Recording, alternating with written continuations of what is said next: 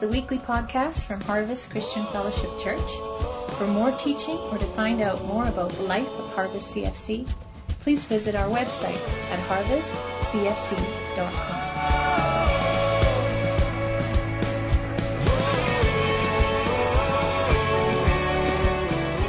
My series is actually called Anchored to Hope, and tonight's talk, How to Hold On to Hope, because I think it's a practical application. But, you know, it's funny, as I was just kind of preparing for tonight, uh, I just wanted to keep this, this vision in your mind of, uh, you can either choose Tarzan or monkeys, I don't mind. But the application is that monkeys are Tarzan swinging through trees on a rope. It's like basically there is this kind of going from one thing to the next flying from one thing to the next, and uh, always on the move to get somewhere, and uh, always put their weight on something else. But tonight I want to talk to you about Hebrews chapter 16 or chapter 6, verse 18 through 20.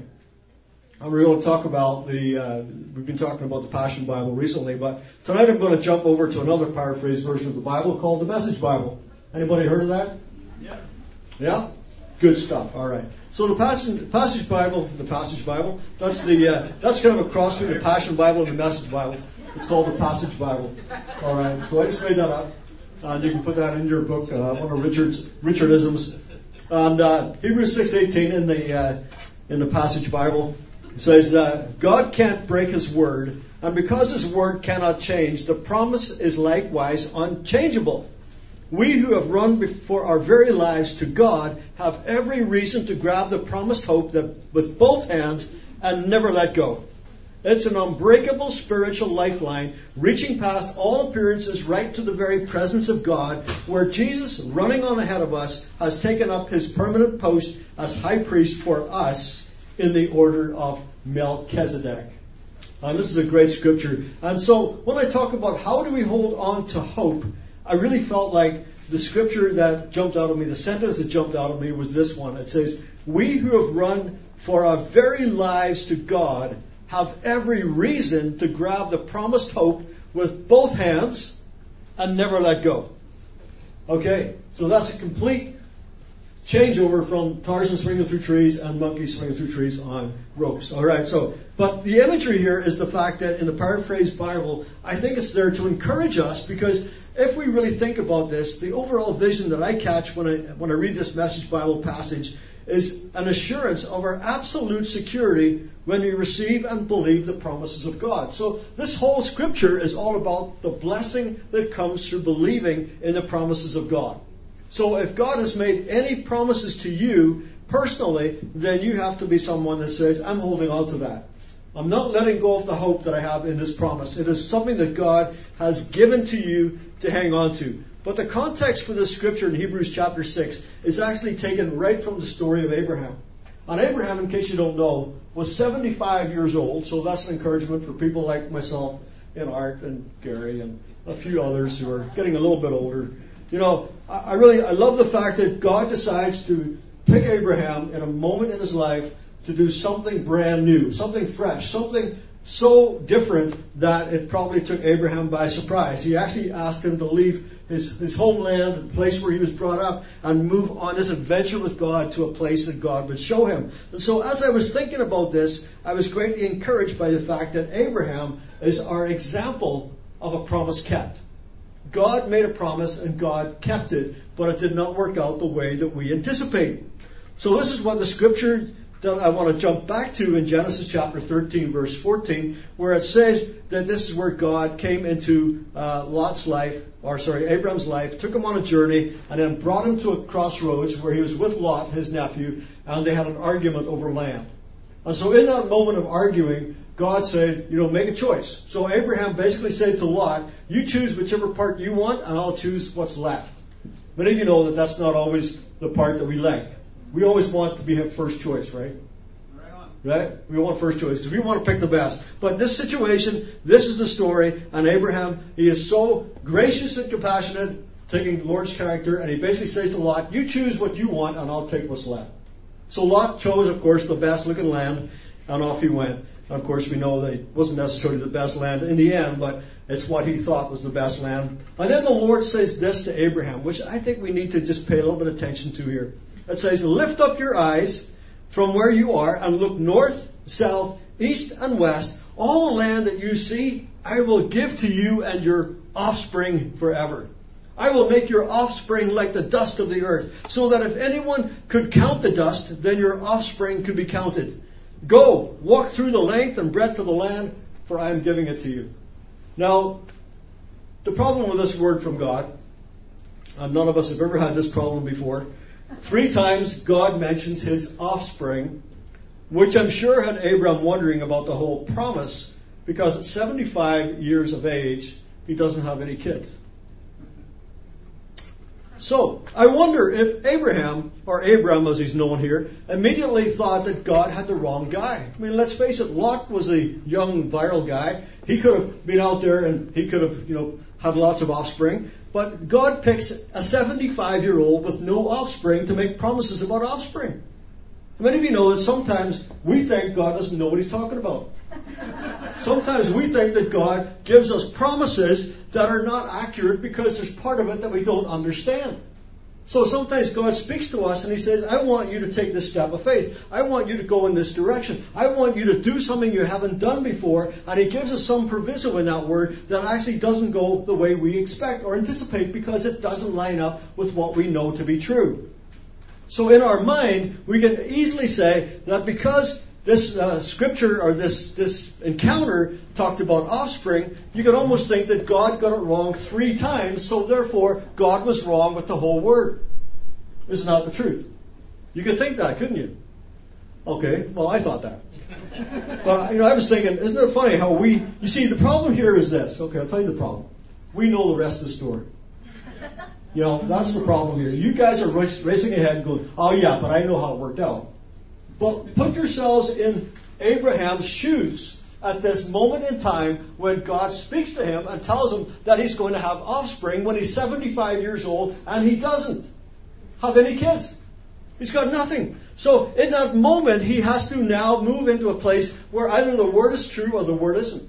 Either God is speaking something into his life that's different than what he expected because God has a purpose and a plan to unfold that is not yet fully written, or he's not. Either God is right or God is wrong. Either God is truthful and honest and his word is always sure and always accurate and always right, or it's not. So God is challenging Abraham here and his belief system. So as we follow this story, this Abraham story, we discover that he was just like the rest of us. Us mere mortals trying to figure out and understand the plan and purpose of God in our lives. Does anybody else struggle with the purpose and the plan of God? I mean, is it just me? I mean, I've been doing this now for 30 odd years, pastoring a church, and I honestly tell you there are times when I really do wonder, God, do you really know what you're doing? God, did you really pick the right person? Because I'm sure that Abraham probably thought that. I think God got it wrong. Because if God knew me, He would know I have no kids. I don't have any offspring. So why is God saying you and your offspring will inherit this land? You will, you will have so many that they, it'll be impossible to count. Just one would have been nice. Just the seed of, of a child would have been nice. Just something to start with would have been nice. But as we know the story, and we of course race ahead to the, the other parts of the story, we know that this began to get fulfilled, you know, 25 years later when he has his first child, uh, his child of promise, who is, of course, Isaac. So as we look at this picture, I was kind of remembered, I guess, reminded that um, Abraham, of course, we know the story, will become the father of faith. We know that. We know that we are, in fact, his offspring today. We are the ones that are all of the offspring of faith. We, we are now caught up with the dust of the earth, as it were. We are so many of us believers around the globe that we're impossible to count. So we have, we have done the work. God has multiplied his purpose and his plan in the earth, and, and Abraham's seed has gone into the world as a seed of faith. But the reality is that in this moment, in this moment, there has to be this encounter. And I, I realize that, you know, I don't know about your story, but I know my story. And I know that in those times when I have really challenged myself in the faith and say, God, I really don't understand what you're saying, what you're doing. I find myself, and you maybe are not like this, but I find myself waking up at like 3 o'clock in the morning, looking at the alarm clock going, why am I awake at 3 o'clock in the morning? And then I find myself starting to think about all the things that are not working out the way that I expected. And suddenly there's this kind of fear factor starts to settle in, and I begin to think to myself, I wonder what the outcomes are going to look like. I wonder how this is going to play out. I wonder how all of this is going to be in the days to come. You see, on the journey to become the father of faith, Abraham would first of all have to go and face his fears. That's right. You can't get to be the father of faith. You can't get to be the place where faith is everything to you until you walk through the valley of fear. Until you understand that fear has to be overcome because when fear comes along, it cripples us in our journey. It stops us taking the steps of faith.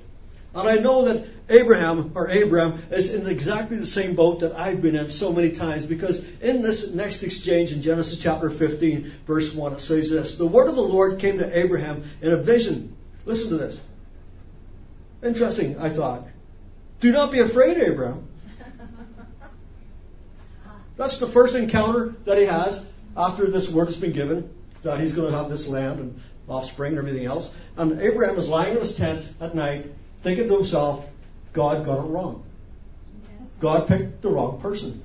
I'm not that person. I am not the one who's going to inherit all the land. I'm not going to see the promises of God fulfilled in the way that I believe. And so he's, he's having this moment in the middle of the night, having this dream or encounter, and then suddenly he wakes up and he's afraid. Because why would the Lord say, do not be afraid? Have you ever realized the Lord doesn't just waste words? You know, if he shows up and says, don't be afraid, it's because you're afraid.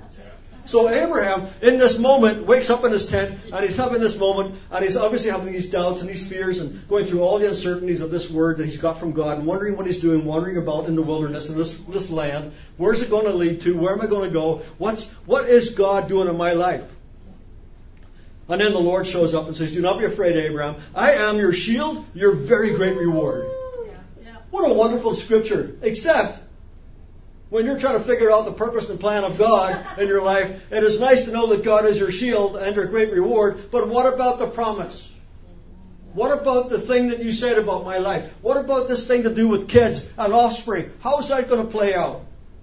And so in this exchange with God, we have this but experience. But Abraham said, or Abraham said, O sovereign Lord, what can you give me since I remain childless? And the one who will inherit my estate is Eliezer of Damascus, basically a servant of his. And Abraham said, You have given me no children, so a servant in my household will be my heir. Then the word of the Lord came to him. This man will not be your heir, but a son coming from your own body will be your heir. Now, Abraham, of course, wants to believe the word of the Lord. But let's face it, he's already been challenged by God's word previously. And so his, his response to this situation, and this kind of struck me, and I, I see him verbalizing what many of us think. What can you give me since I remain childless? How often have we done that? Yeah. How often have we limited God because of what we don't have? Mm. We want some assurance. Yeah. We seem to be that kind of people. So how could God how can you promise me that when I'm lacking in this? God, you can't possibly fulfill that promise because this is, this part, this very important part, is obviously missing. My offspring will never fill the earth because I don't have any children. Wow. God, how can you promise to do immeasurably more than I could ever ask or imagine when I have no job, no education, no money, and no hope for the future. God, how can you promise that all my household will be saved or that my children will never depart from your ways when the opposite seems to be happening? We can all be encouraged by God's response to Abraham in this moment. It's like God reads his mind, sees what he's going through, and goes, okay, all right, buddy, I'm going to take you out. Now, this was nicely put because, you know, my mom used to say, I brought you into this world, I can take you out.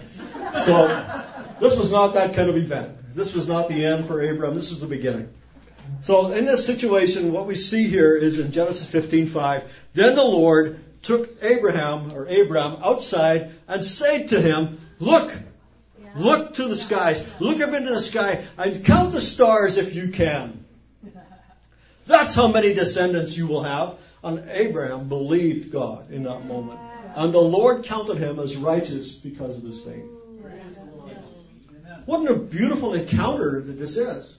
Because what is happening here, you know, I was wondering what this was about because when I think about it, I was like, what's the difference, Lord? You want me to go outside and count stars and before I was counting dust in the ground? So shall my offspring be. You know, it's basically in this moment what we see is this encounter that is now becoming real to Abraham because let's face it, every single one of us have heard stories about God's goodness, about God's, the testimonies of what God has done, the things that God has promised in your lives, the thing that God is unfolding in your life, the thing that God has said that isn't yet fully realized yet. And so here we are in the story with God, and Abraham is caught up in this moment, and now the God of the universe, who he knows the stories about the creation, he knows that God created the heavens and the earth, and the God of the story has now showed up in his story, and the God of the story has taken him outside and showing him the evidence of the story, wow. and saying, "Hey, look, Abraham, I did that. Mm-hmm. Look what I did. Can you count all those stars?" Um, basically, in this moment, it's like Abraham's coming alive, and he suddenly realizes that in this moment, God is saying, "It's a finished work. What I have done, look at it. I hung millions of stars in space. You don't think I can provide your offspring? You don't think that I can do what I promised? You don't think that I can do what I have said? So how do we hold on to hope?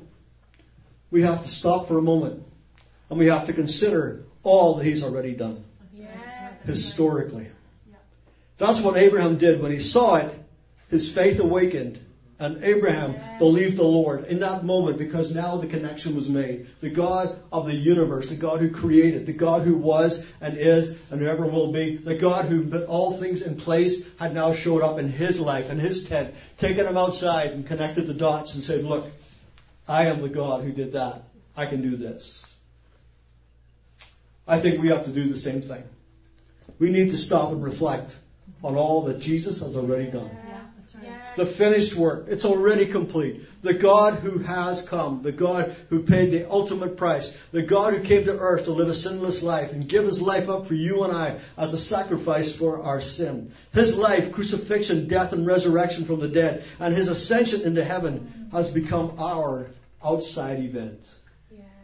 God wants to take us out of our perspective, come out on, of our self centeredness, out of our place where we get so caught up in ourselves and our own journey and our own life that we forget that God is able to do immeasurably more yeah. in our personal yeah, lives. That God has got so much more in store for us than we've yet fully experienced.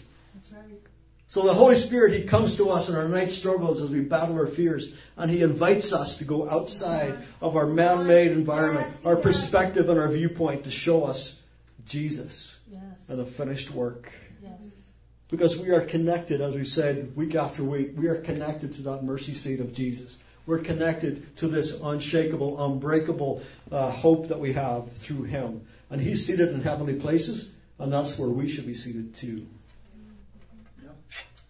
So as we gaze upon the finished work of Jesus, we believe God again. Can I tell you something? If you want to see your purpose and plan of God unfolding more in your life in these days, keep your eyes fixed on Jesus, the author, perfecter of faith. Abraham's faith made him righteous before God. Our faith in Christ makes us righteous before God. And as faith rises, guess what fades? Fear. Fear. Fear gives way to faith. Yes, so how do we hold on to hope? By gazing on the finished work of Jesus spiritually. Our Hebrews 6 text is clear. God's word is true. He can't break his word and his word doesn't change. But like Abraham, we have to understand God's word operates outside of all natural limitations. In some cases, God's word may take hundreds of years to be fulfilled. Many people want to wait that long? Yeah. Hey, you know what? The good thing is, if it does take that long, you'll be in the best seats in the house to see it happening. hey, I believed for that for like, well, 300 years. God, you're so faithful. In some cases, God's word, like I said, can be fulfilled in many, many years, like today. You're sitting here today. Abraham's in heaven cheering you on, going, That's part of my offspring. There they are. As many as the dust is on the earth, there they are. There are so many of them, you can't even count them. Isn't it nice that God knows you by name? In other cases, God's word is fulfilled in Christ. That is, Christ himself creates immeasurably more in, in us first. So when I think about that scripture about, you know, him doing immeasurably more than we ever ask or imagine, it actually starts with the knowledge of grace, knowledge of understanding who Jesus is, coming into the revelation of his love for us. As we walk in that, then out of that pours the blessings, out of that comes everything else. The Bible says we seek first his kingdom, then he will add everything else onto us. So as we pursue Jesus in our lives, as we understand that he is the fulfillment of all the promises of God in himself, then out of that pours all the other blessings and promises that we're looking forward to in our lifetime.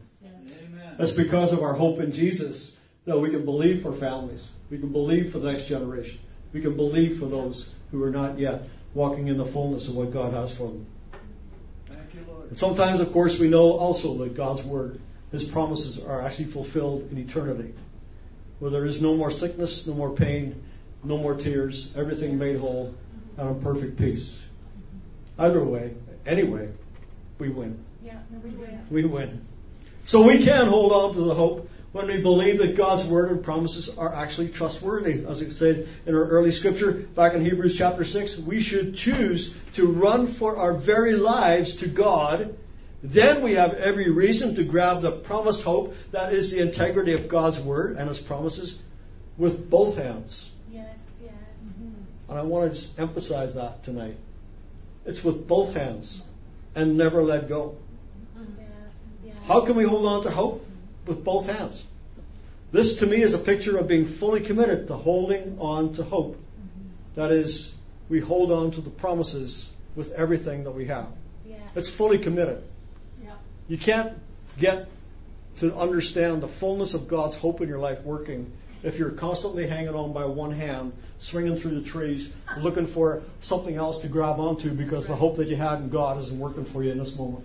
Yeah. Preach it. You have to be able to say, God, I am fully in. I'm fully committed. There is no other hope that I want to hold on to. Nothing else I want to hang on to in my life, just the hope that I have in you because you are the fulfillment of all the words. You're the fulfillment of the promises. And if I put my trust and confidence in you, then in your time, the things that you promised will come to pass That's right. Yes. because He's God. You see, if we're only holding on with one hand, that usually means we're looking for something else.